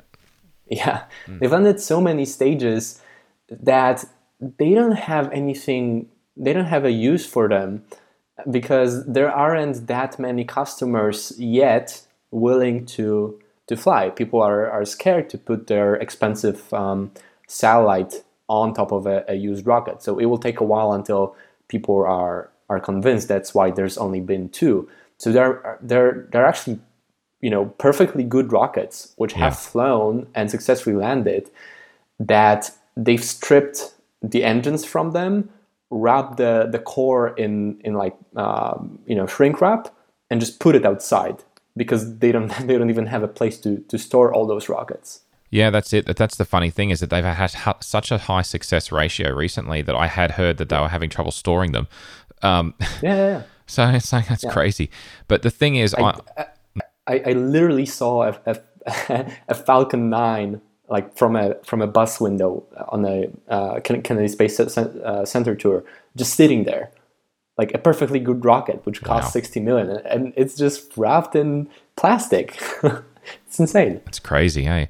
The the thing is, uh, the funny thing is, there will come a time, uh, and maybe we're we're closer to this time than people realize that people look at a used uh, rocket as being somehow lesser than a brand new one, and mm-hmm. it, if once your mind shifts from um, this idea that new is better think of it as a used rocket is proven. So yeah. a used rocket's proven that it can survive, go up and back more than once, makes it more reliable than something that is brand new, potentially. And once you sort of cross that bridge in your mind, you'll realize, okay, um, this is the way we should be doing things, rather than the old method, which was, well, it's too difficult to reuse it, so because we can't land it neatly, so let's just not worry and we'll just throw it away and hey, lots of money and who cares? So, you know, but of course now there isn't lots of money and they're trying to revolutionize the cost of launch, then this is just going to ha- this is just the way it has to be from now on. So hopefully the attitudes of um, commercial satellite launch um, of, of commercial satellite manufacturers will change and companies will start to trust them more. Yeah, we're, we're not quite there yet. Uh, the two Falcon 9s that have um, relaunched took several months of refurbishment uh, now, my understanding from everything they've said is that there there is nothing like fundamental that you know fundamentally there's not that much work to be to be done to refly. It's just that because we're we're so early, in such early stages, they are extremely cautious, and so they will take you know take the rocket apart to the to every nut and bolt to verify it, you know, just out of caution because it would really you know, it would be a PR disaster to have one of used rockets blow up in the air. Um, but fundamentally, like in a, in a few years, that will be actually the case. So right now, SpaceX and Elon will will talk about flight-proven rockets. That's the actual phrase they use. And right now, it's kind of funny, but we will get to that point very soon. I mean, f- thinking of a an airplane, I will you know feel much safer on a plane that has flown a hundred times than a plane which is flying the first time. And yeah. with rockets, hopefully soon enough, that will be the same thing. Yeah, and that's a great analogy. Once a plane has been flying for 30 years and it's done how many hundreds of thousands of, of, of kilometers of flight around the world or flight hours around the world, then you would say, okay, it's time to retire it because the airframe's probably full of, uh, you know, full of uh, dislocations and everything from all of the vibrations and flexing over the years. It's time to retire the aircraft. And that's fine. And rockets will be, I think, eventually no different. It'll be, they'll have, um, the high risk period of when it first flies for the first flight, maybe the first two flights, and then after that, it'll be that'll be my preferred kind of rocket. It'll be I'd like a, a, rocket that's been up at least a couple of times, please. I'll have one of those, and after it's had about 200 or 300 launches, whatever the number turns out to be, based on the materials used and so on, failure analysis and all that, then they'll say, well, I no longer want to use a. This is now too old, and but even that concept applied to rockets is mind blowing to me because my whole life it's all been up goes the rocket and then burn up on re entry, and that's the end of it. So it's like, wow, okay, this is just amazing. So thoroughly, thoroughly impressed, and I can't wait for to see how this goes for the next five years. It's going to be crucial.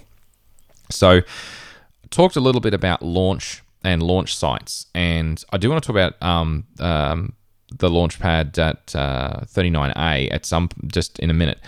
But I also want to talk about the space launch because they talk about the drone ship. Could you just want to talk a little bit, a little bit about how what what SpaceX have done in that uh, in that space? in that space. Oh no, so, there we go again. Uh, yeah, again. Uh, they've converted a few barges. They they added um, thrusters to to like or all four um, uh, all four corners of the barge so that it can stay in one place. And they will you know when uh, when trying to land landing on land is preferable because it's simpler because you don't have to like you just get a crane and you store it in a hangar somewhere and that's it. Um, but it takes it takes more fuel it takes more energy to land on land. So when they can't do that because of uh, how heavy the payload is because of the energy requirements of a mission, they will try to land on a barge uh, that's you know like I think 300 or 500 kilometers um, you know down from from the launch site, and that just takes less energy. But it's it's it's pretty amazing because um, like one of the interesting things about it is that the rocket and the and the the barge or the autonomous space drone ship as they call it because it's a drone ship, it stays in one place, is that um, it doesn't communicate with the rocket. They all they, they both use GPS to point at the same coordinates, and then they you know when everything works, the rocket will just appear on the barge, but they don't they don't see each other until like the last second when radar um, altimeter can can see like the exact uh, altitude from from from the deck and it just you know also uses space technology for very high precision uh, location. It's interesting how much we've come to rely on GPS because, as I understand it as well, the Dragon, um, sorry, not Dragon, um, the Falcon rockets also use GPS for as part of their launch um, uh, positioning uh, control. Yeah, and, and and because because they're a rocket, they have access to the higher uh, precision GPS than than mere mortals do. So I believe a GPS is um, precise to 10 meters or, or 1 meter, and I believe the kind of unlocked version is uh, precision to 10 centimeters. So it's actually very precise. Yeah, exactly right. They do actually have a distortion um, such that you can't achieve that level of precision unless you are certified by by the military. So, yeah, only the United States military and who they give it out to have that level of precision. Although you could argue that other competing technologies um, that exist as well, I think GLONASS, for example, um, that uh, it's a different situation. But yeah, certainly for GPS. But what I find is fascinating is how uh, how that technology has just made such an enormous difference. Just position, being aware of a precise preci- position in three dimensional space on the planet and even in between the surface of the planet and space has turned out to be such a game changer and revolutionized the world in so many different ways that I don't think anyone could have ever foreseen. I just find that fascinating. And it's it's easy to forget. I mean, it's just something we rely on and we forget that it took it took big rockets and very complicated engineering and a lot of science um, to be able to do that. And there's a constellation of what, like 20 or 30 GPS satellites yep. out there, which have to correct constantly and take into account time dilation. Like it, it's really insane for it to just work, and it yeah. just works. Yeah, that's it. And uh, I, I, find the time dilation effect to be quite fascinating. Uh, and yeah. because all of them have got atomic clocks on them, and the atomic clocks are all synchronized um, on, on Earth before they were launched. And just thinking through the mechanics of that, and it's it is truly incredible. So those the GPS satellites that we've got, um, if they were to fail, then there would be a massive series of ramifications. I mean, people don't realize actually that uh, that the mobile mobile phone or cellular networks are all synchronized via GPS clock, and um, without mm. without that, they would not work at all. And it's just. Yeah, it, it would be a massive meltdown, hey, if, if we lost the GPS satellites. So, anyway. All right, cool. So, um, now that we've talked a little bit about that launch launchpad, let's also talk a little bit about the actual launchpad at um, at uh, in Florida. So um, LC39A, uh, SpaceX recently signed. I think recently was only a few years ago a, a 20 year lease on that launchpad, and the thing that I found interesting is that the way in which they do their integration of their rockets, so assembling all the pieces prior to launch, um, vertical versus horizontal integration. Uh, do you want to talk a little bit about that? Yeah. So um, historically, for all of the the big NASA projects, the the rockets, the the stages of the rocket have been um, mounted together vertically. And so when you had the the Saturn V, the Apollo program rocket, it had three stages, and then uh, the the Apollo capsule and the launch's escape um, uh, tower, it's been a lot of pieces, and they will all, all fit together one on top of the other. And that's really difficult because Saturn V is uh, about 100 meters tall. And, and so you needed an insane amount of uh, infrastructure for that. You needed the, the really big um, vehicle assembly building, which is an insanely big building.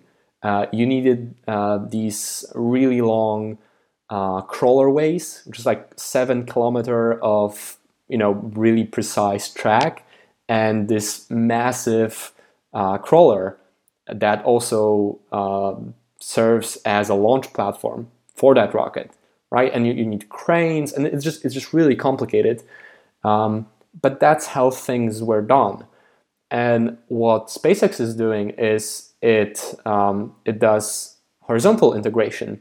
And so you have the two stages of the rocket and then either a, a Dragon capsule or a payload fairing.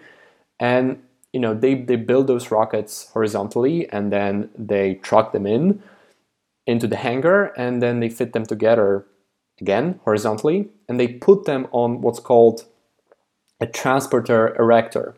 So it's it's you know it goes into the hangar on uh, rail tracks and a small simple crane will just lift horizontally the rocket on, onto the transporter erector and it will go out what 200 meters maybe to the launch pad and it will uh, lift the rocket uh, up since transporter erector um, it will uh, you know and it will just hold the rocket in place until launch.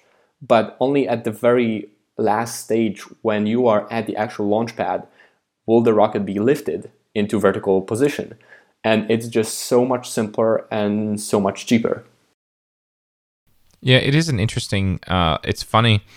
I think that back to why they did vertical uh, integration historically, and I suppose in, it made a lot of things easier and and maybe it was the the concern about going from horizontal to vertical and whether or not something would be damaged in that uh, in that process. Maybe that was what drove it. But if you look at the like the buildings that they had to have in order to do that integration, those things are enor- enormous, just enormous. And yeah. like you said, 100 meters is is is very very high. Uh, for the Saturn V, um, the space shuttle wasn't, I don't think, quite that high. Um, no.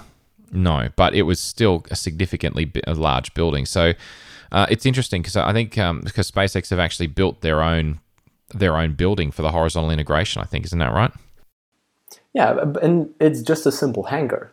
It, there's Oh, yeah, nothing but, special you know, about it, right? yeah, it it's just a hangar, some track, and a simple overhead crane, right?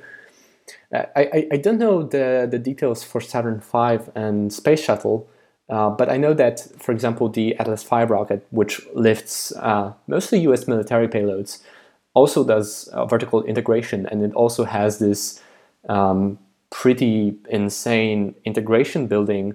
Um, the, the, the company actually has two one for the Atlas V and one for the Delta IV. And I don't remember which is which, but one of them has the, the, the launch platform move along track, and then the other has the, the, the integration building move along track, which is, you know, having wow. a what, uh, 50, 60, 70 meter, I'm not sure, tall building move along rail tracks is pretty insane. But um, I believe part of the reason why they do that is for some of the military payloads. Um, I believe that there are some, um, you know, for some spy, spy satellites, you have very delicate optics which do not take very well the the move from horizontal to vertical. Um, now, of course, they won't say that, and but they will still do that for all of the launches because you don't want to um, you don't want to you know show which launches need that and so actually SpaceX will will build a like a small crane on near their launch tower to vertically integrate just the payload fairing for um, for military contracts because of that because they require that capability. But it's just a crane for the payload and not the whole rocket. So it's still much cheaper much simpler. Yeah, the whole the whole final assembly and integration pieces is, is really quite fascinating, and, and uh, it's it's interesting because the rockets itself, you think, oh, the rocket is uh, is where all the technology is, but it's it's just about how you it's as much about how you integrate it before you launch as well. That that makes a huge difference, uh, as as well as some of the designs of the uh, the payloads, payload covers, and so on, and, and, and the capsules, which I think we should probably talk, uh, move on to at this point. The, the and particularly we mentioned it earlier on in the episode about the Dragon capsule and that was originally developed. The original one was for um, was for cargo. I think it was it was originally launched. I think the first one was launched in 2010. I think thereabouts. Yeah. And um, the more recent versions is far more interesting. The Dragon, uh, the version two, and it's got a whole bunch of different names. So some of them call the Dragon two. Some people call it the um, the Crew Dragon. And uh, anyway, and it can handle up to seven people, and it's it's designed to carry a crew uh, or cargo. I, I believe it can also be fitted out for cargo Yeah, as well. Yeah, yeah, yeah. So um, so yeah, I wasn't sure how much there was to say about the the the, the crew one. I know it's got bigger windows. Um, have, it, it has windows. Yeah, it, it, it has windows. Um, it has a, a different door. It's more advanced. You know, it, it it's it's so small compared to, to the rocket, but it's still close to as expensive and takes so much time to, to develop. And the fact that crew is supposed to be there is is a large part of it. But but the most interesting thing about Dragon 2 is that it has these pretty powerful uh, Super Draco engines, and um, the idea was that they would serve for um, launch escape. So, in case the rocket is about to blow up, then um, the the capsule will separate from the rocket, and uh, the, the the engines on the capsule they're very small and not very powerful compared to the rocket. But because the capsule uh, doesn't weigh too much, it has much higher acceleration than the rocket, so it will be able to get away from the fireball uh, very quickly. And it, it's a novel way of approaching it. Uh, traditionally, you'd have a, a, tower on top of the capsule with uh, solid rocket motors, and this uses liquid propellants. But also, the idea was, um, and this has been delayed and maybe scrapped, but the idea was that those engines would also allow a propulsive landing, you know, soft propulsive landing on land, just like uh, the Falcon rocket, instead of opening parachute uh, parachutes and landing somewhere in the ocean. Yeah, the, the parachute method has um the, the problem is the cost of recovery. If you can have a nice soft landing, then obviously there's less impact damage to the vehicle, and there's and you know you can have a much more controlled, precise location. And I, if I remember correctly, there's uh, I think there's um two no sorry there's four pairs of Super Draco engines I think on the V2. Yeah, I think, yeah, yeah, yeah. yeah. So uh, it's it's certainly um, and the whole ability to escape is um, on a launch failure is uh, it's very very technically complicated. You have to figure out very quickly that you need to, to detach and then to separate yourself from that, like you said, from the fireball. Um, not easy to pull off. No, but, um, but you know, uh, this uh, this has um, like in in the whole of um, uh, space exploration, like uh, all of space flight, um, only I believe 18 people have died, 14 of which onto space sh- uh, spatial um, failures. Yeah. And guess what? Space shuttle could not really abort. It did not have such capability because it's not a capsule. Uh, but all of the other capsules did, and I believe there's um, a few examples of Soyuz missions where um, the astronauts would be saved because of uh, because of the the launch escape tower. Yes. All right, cool. So look, that's Dragon. Um, I think that um, that'll be interesting to see because they haven't flown a V two. Um, I don't believe yet, have they? No, no. Um, Not even a test maybe, one yet.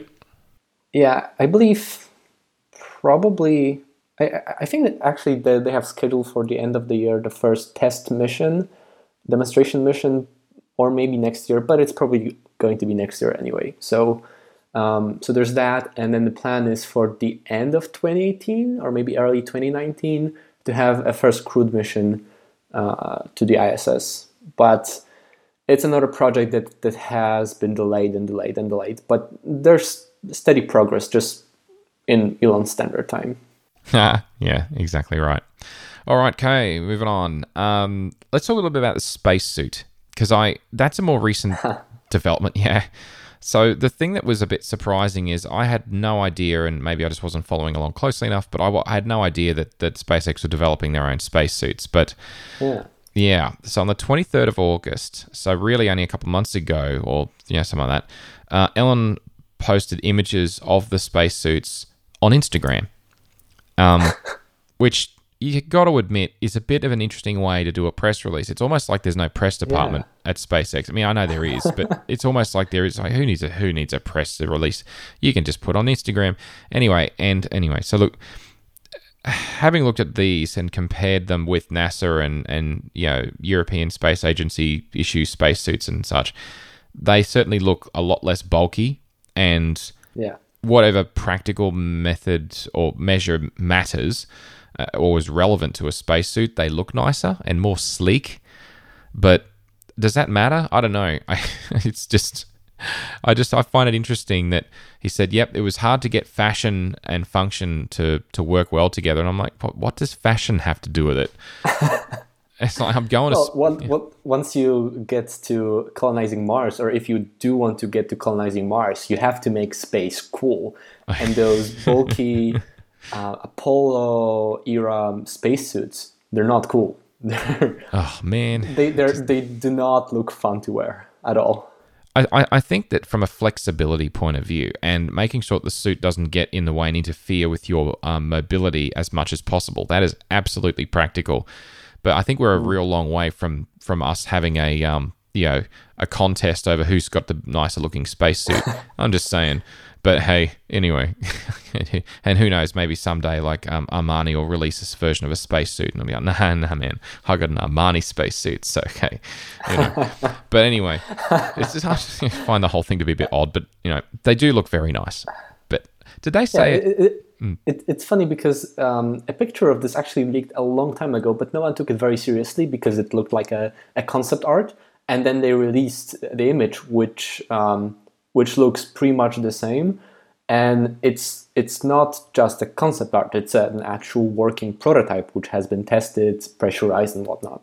Did they say um, any give any idea of when they would might most, most likely be first put to uh, real world use? Because I I um I'm not sure even when that's planned or even if that's been released. Uh, I believe they're going to be used on all of the crewed missions. And let me look it up really quick. Um, I think the first yeah the first crewed demo is planned for August 2018. So probably early 2019 is, is when it's going to happen. Well, Elon standard time and all that. So yes, exactly, exactly. oh dear. Anyway, cool. So yeah, um, spacesuit. Yeah, okay, cool, nice. Um, I, I think that it's it's good that, that that they looked at it, but yeah. Anyway, that's. Uh, anyway, but that's all good. So that's that. Um, not sure what else there is to say about the spacesuits, to be honest. Uh, I just wanted to mention it because there's another thing SpaceX are working on. And um, the other thing uh, I did mention sort of briefly was the because um, you know you mentioned the uh, that you saw one of the Falcon Nines, the reused ones in shrink wrap. Yeah. Uh, I was very I was very fortunate um, back in '97 when I was in North America at, at, that point, and I was in I was in um, I was spending a lot of time in Dallas working for Nortel, and um, I was able to visit Houston and the Johnson Space Center, and I walked around the Apollo 18 uh, Saturn V rocket, uh, that was in the days yeah. bef- before they built the building over it because of corrosion, um, corrosion issues and such.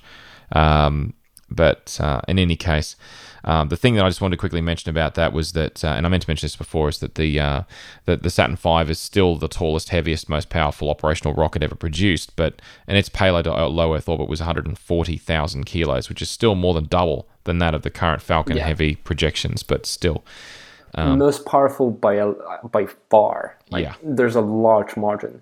It's just that there hasn't been an, much motivation to do that again. Like Saturn V was insanely complicated and expensive, but Cold War, and so that's why.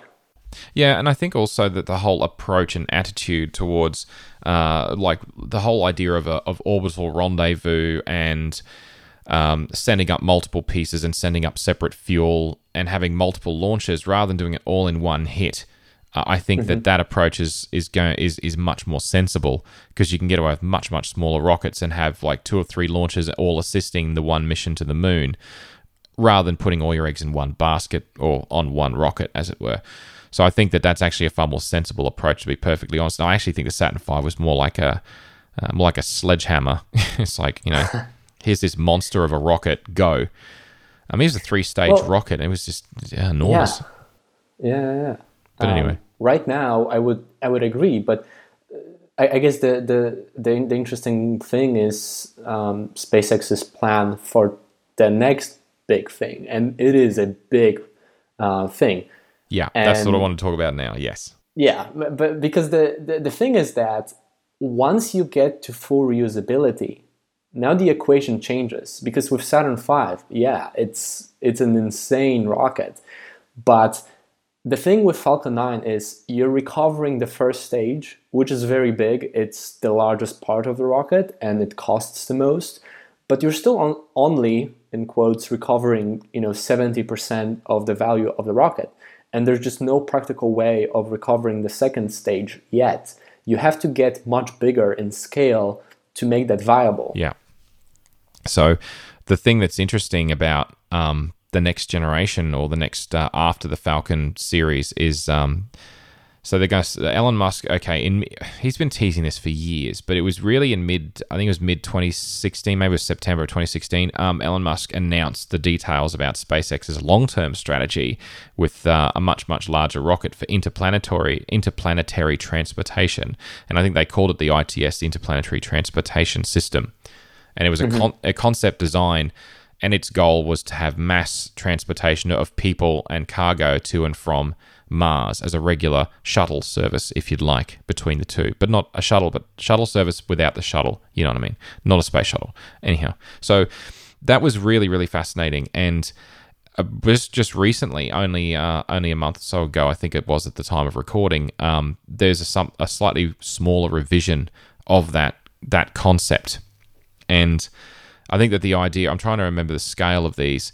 was that um, it was going to launch uh, several hundred people as opposed to just seven. Yeah.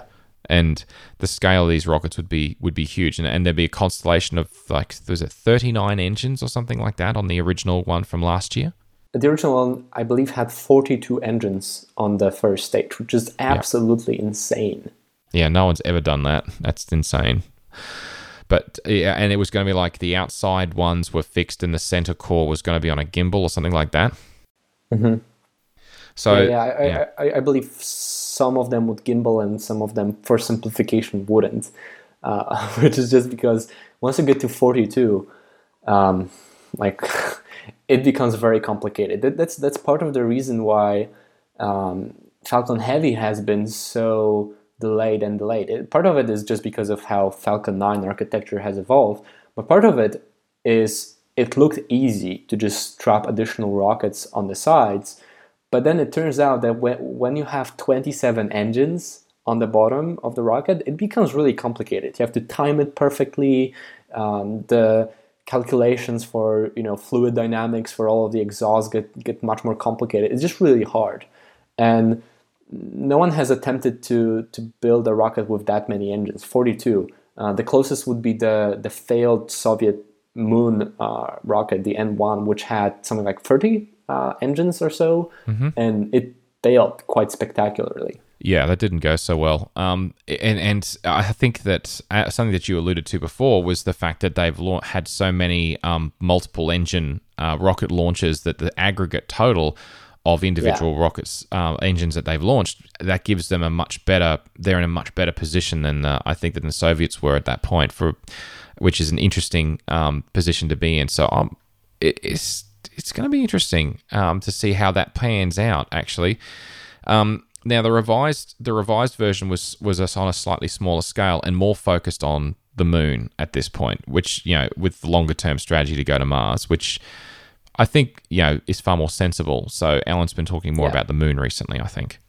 Yeah, uh, historically, Elon has not been talking much about the moon. Elon is not, I guess, a big fan of, of the moon, maybe.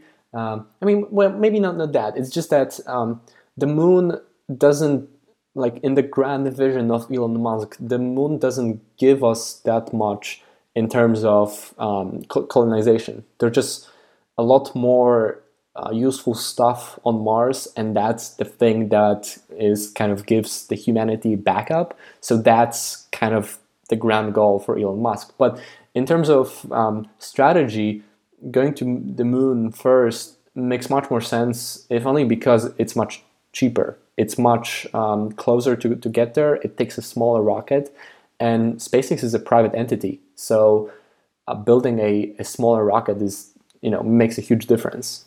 Yeah, exactly right. So uh, I think that was always the the general strategy um, from a NASA point of view back when this was a thing uh, way back was to go to you know colonize the moon, right? But that just the problem is the economics and what's the driver other than just saying, "Yay, we got people on the moon."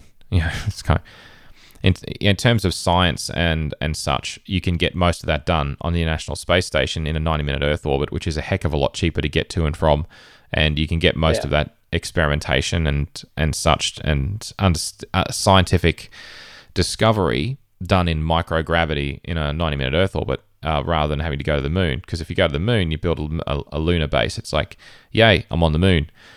It, okay, but anyway, I don't mean to sound all meh about it, but it's just you know I, I understand the mentality. But you can road you can road test and trial out stuff uh, like the, the same kind of technology that you would use, even though the moon has no atmosphere.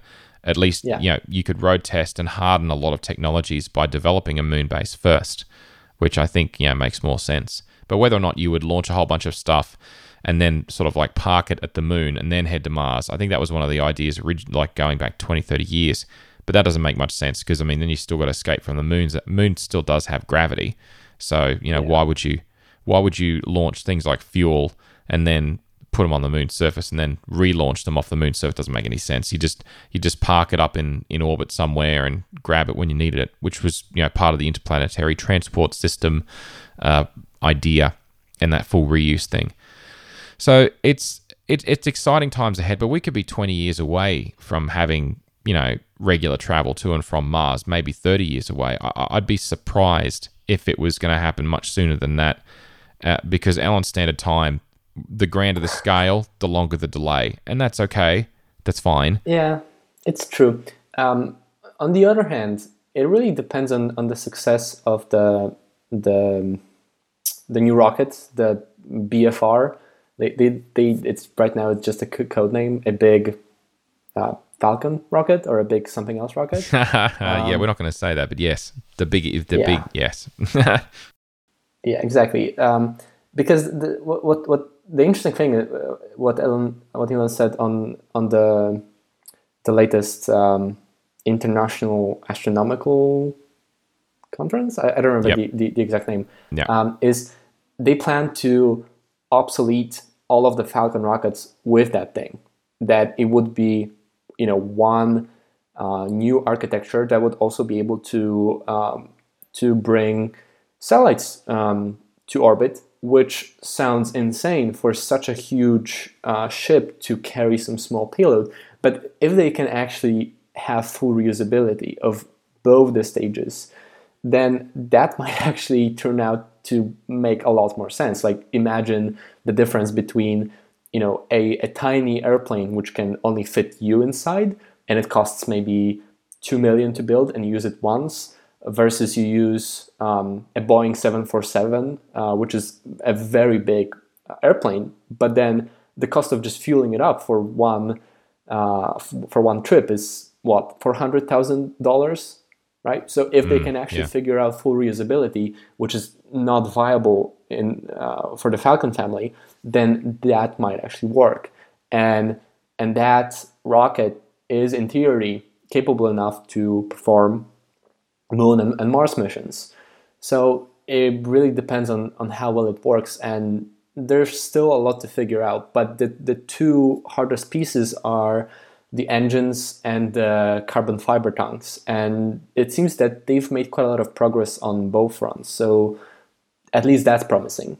Yeah, there is there, there is there has been a lot of progress made, and I feel like um uh.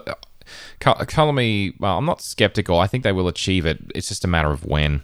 And I don't know. I find I find that the thing that's interesting about SpaceX is that the difference between them and NASA is that NASA have been talking about a moon base and new sp- and space transportation system for so long, a space launch system for so long. It feels like it's never going to happen. yeah. You know, and and there have been quite a few programs like uh, I remember some of the uh, the launch return vehicle and uh, the X38 or whatever else, and I um, or the CR, crew return vehicle that they had they were developing to return to Earth like a you know from the space station a while ago, and that got canned. And there's been so many projects uh, that have happened through NASA that have just just did died and have never gone anywhere. Uh, I feel like SpaceX, although they they dream big uh, they're actually executing on a strategy, and it, and you can see the clear path from where they are, where they've come from, where they are, and where they're going, and it, it, it clearly it clearly has a path, and they are starting to deliver on some of it. Yeah, the the the idea of um, landing rockets propulsively and relaunching them seemed ridiculous to a lot of people you know just a few years ago and now it's happening. So we'll see about that. I think the largest problem with moon and mars is not getting to it. It's just you need a lot more other stuff than just this powerful rocket. Um, I, I, think with the powerful rocket um, I, I'm, I'm pretty sure they will do it. Not as fast as they think they can. They intend to launch the first mission i think in 2020 or 2022 that might take a bit longer but again, with the huge tanks, which actually seem to work, and the engines, they'll probably do it. But for Moon and Mars, you need habitats, you need um, you need life support, you need all of these other things. And for Mar- for Mars, you also need um, uh, you need to make a propellant plant. Those are other insanely difficult projects to accomplish. So that might take a lot longer because of that and they might be a bit too optimistic about this problem solving itself and other people tackling that problem. Uh, but but the BFR itself, um, I think it should be flying in a few years and become the most powerful rocket ever. Absolutely, and I think that uh, the the thing that I find um, so inspiring is how far they've come. They they the the company started in 2002. It's now 2017. You know, so in 15 years, they've gone from having no rockets, um, and they're basically uh, they've got a, a, a 16 out of 18 um, first stage uh, re-landing success ratio. They've relaunched some of those already, um, and they can deliver most all, everything except the super heavy lift, basically, which is what the Falcon 9 um, Heavy is supposed to fix. Um, and it's just it's incredible that they've come this far so quickly. So I'm thoroughly impressed uh, with what they've managed to achieve. The scale of the company continues to grow, and um, I think that uh, it, it, it is the game it is the game changer in the space industry, and it's it's also pushing comp- more competition, which is great. Um, yeah. So yeah, I think it's very very impressive. And in terms of one of the things that I um, I sort of bring up with, with Elon Musk, one of the reasons that I'm, I'm so impressed with the guy is that he uh, he has a, a long term vision, and a long term dream, and it's all good stuff. You know, it's all good. It's a good. They're good goals to have, and he wants to change the world in in a good way. And I think that honestly, he actually is making decent strides in that respect. the The thing is, I, I think Tesla's having the bigger impact more quickly um, yeah. to the world. But there's no question that SpaceX is uh, is going to be the next big thing. After that, I think it's going to be uh, it's going to be huge because I mean, if we can actually get the costs down, make it more cost effective, then suddenly we can have all sorts of different satellites. We can actually um, maintain space stations better. We can actually have moon bases, and we could go to other planets, and um, that that can only be a good thing. Um, you know, for us as a as as a species, I suppose. But um, in the grand scheme of things, uh, I think it's wonderful. So I'm I'm my hats off to Elon Musk on SpaceX. I think he's doing a great job, and uh, I'm very excited about the future for them. Same, and the the future for space travel and rocketry is looking quite bright, and a lot of that is at least partially uh, thanks to SpaceX. Um, because of competitive pressure, ULA, the US, the only pretty much US competitor uh, for SpaceX. The the prices for their rockets have gone down dramatically, even though they're still way more expensive.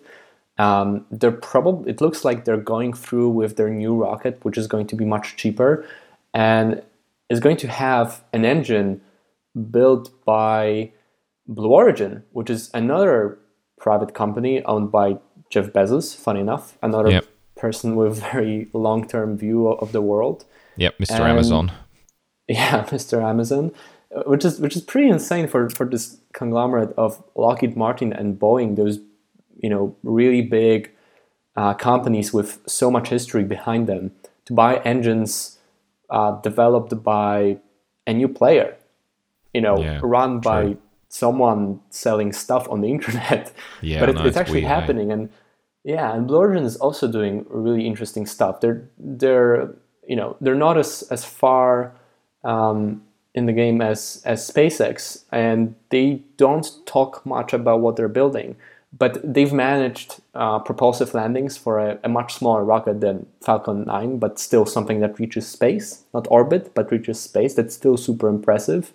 And the their new rocket is going to be uh, more powerful than Falcon Heavy and is going to uh, run on methane instead of RP1. Like a lot of really interesting technology, and also is supposed to be reusable. The first stage, and is there was nothing like that uh, before, and SpaceX showed the template that it can be done, and now it's being replicated. And we have um, Rocket Labs with their Electron rocket, uh, which is a small rocket about the size, actually smaller than Falcon uh, 1, but uh, but actually also I believe cheaper than than Falcon 1 and with you know technology like carbon fiber tanks, which you know again no one has actually flown an orbital rocket with um, carbon fiber tanks, and now it's being done by this tiny new U.S. slash New Zealand you know player. It's it's it's amazing.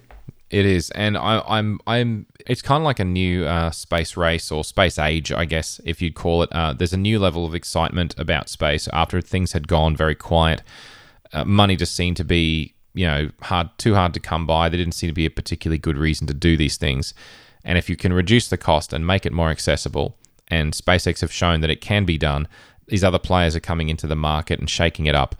And all the government uh, bodies in the past and all of their supplies and everything have had a bit of a wake up call that yes, it can be done better, and this is how it can be done better. So, yes, like catch up or be left behind. And I think that it will not be unreasonable in the next 20 to 30 years to expect that government driven um, you know, space launches are essentially gone and that all of it is yeah. subcontracted and nothing will be done by the government. Perhaps missions will be planned by the government, perhaps facilities like the space station will be planned by governments, perhaps. But I think even that will tend to get subcontracted out.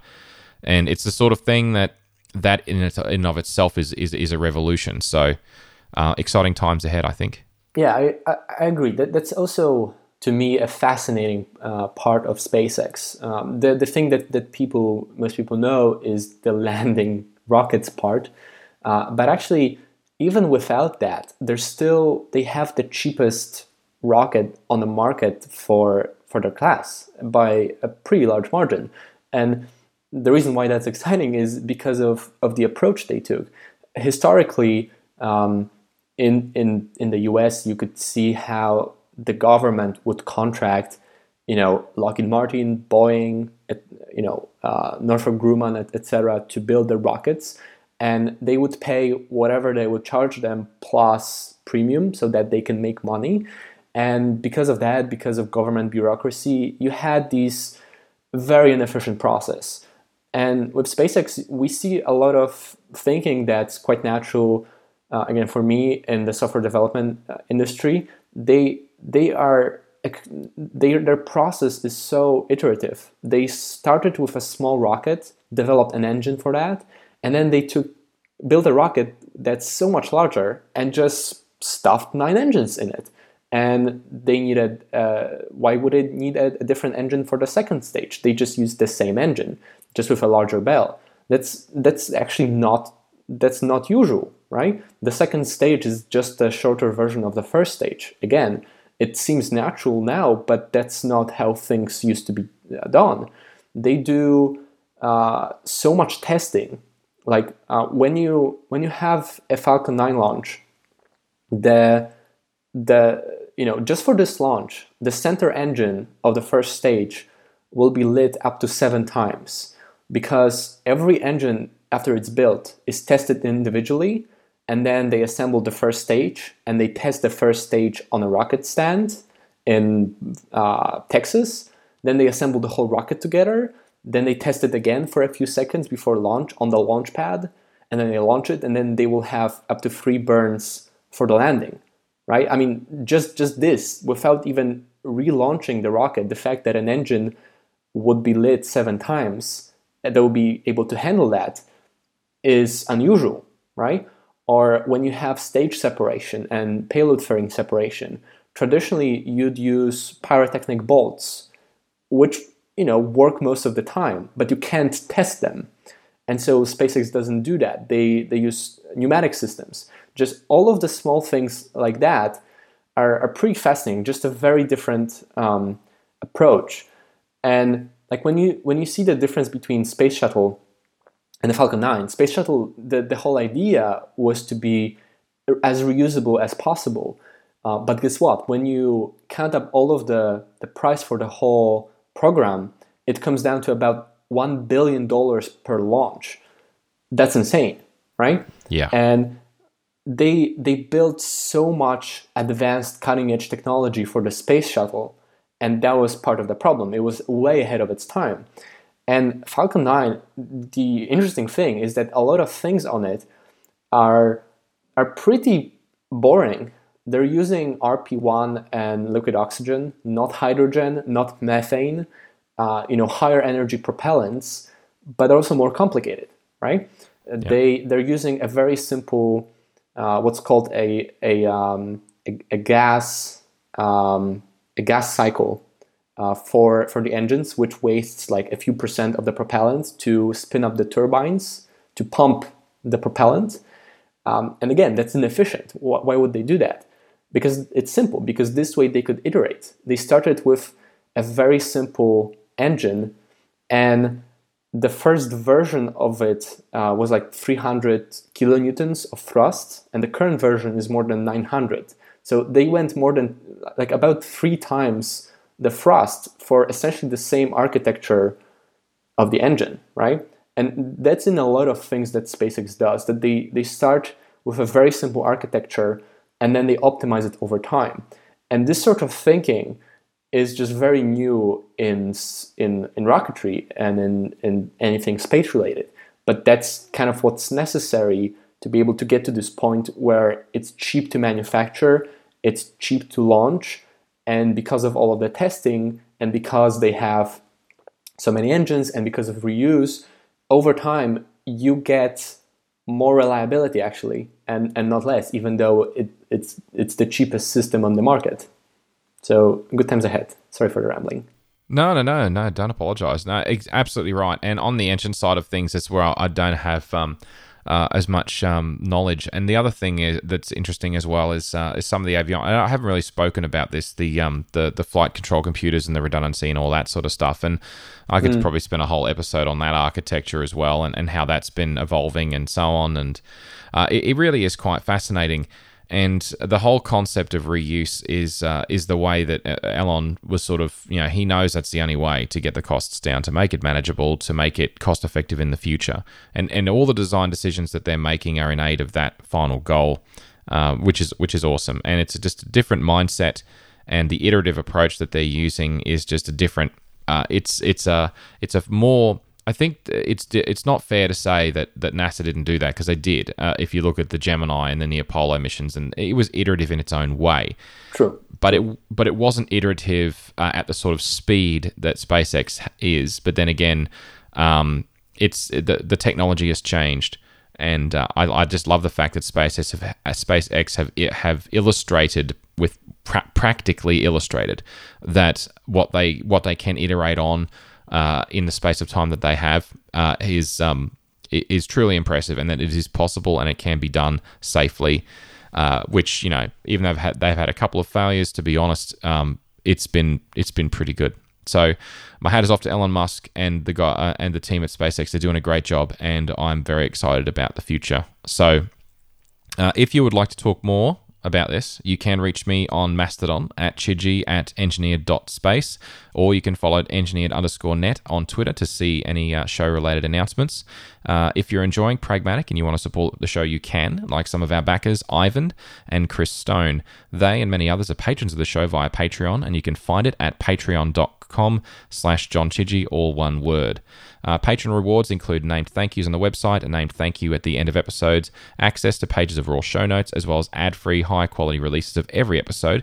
There's also a back catalogue of ad free episodes available and a new making an episode tier if you're interested in that sort of uh, thing. So if you'd like to contribute something or anything at all, it's there's lots of great rewards, and beyond that, it's all very much appreciated. Pragmatic is part of the Engineered Network, and you can find it at engineered.network along with other great shows like Causality, which is a solo podcast that I do that looks at uh, the cause and effect of major events and disasters in history, including the Titanic, uh, Challenger, and Fukushima, plus lots uh, and lots more. So if you're a fan of Pragmatic, and you may like it too, so um, be sure to give it a listen. Now, uh, if you'd like to get in touch with uh, Radek, what's the best way to get in touch uh, for people to get in touch with you, mate? Well, the best way would be on Twitter uh, I'm right now on a Twitter detox, so I don't look at it as much, but you'll find me at radexp, R A D E X P on Twitter, and you can find my blog at radex.io, and there's my email address there. So if you can, shoot, if you want to shoot me an email, you can do that. And uh, also, don't forget that uh, also makes the wonderful podcast called The Podcast. Um, and uh, what's the what's the the best way uh, that just find the podcast? You'll see it a little lightning bolt thing.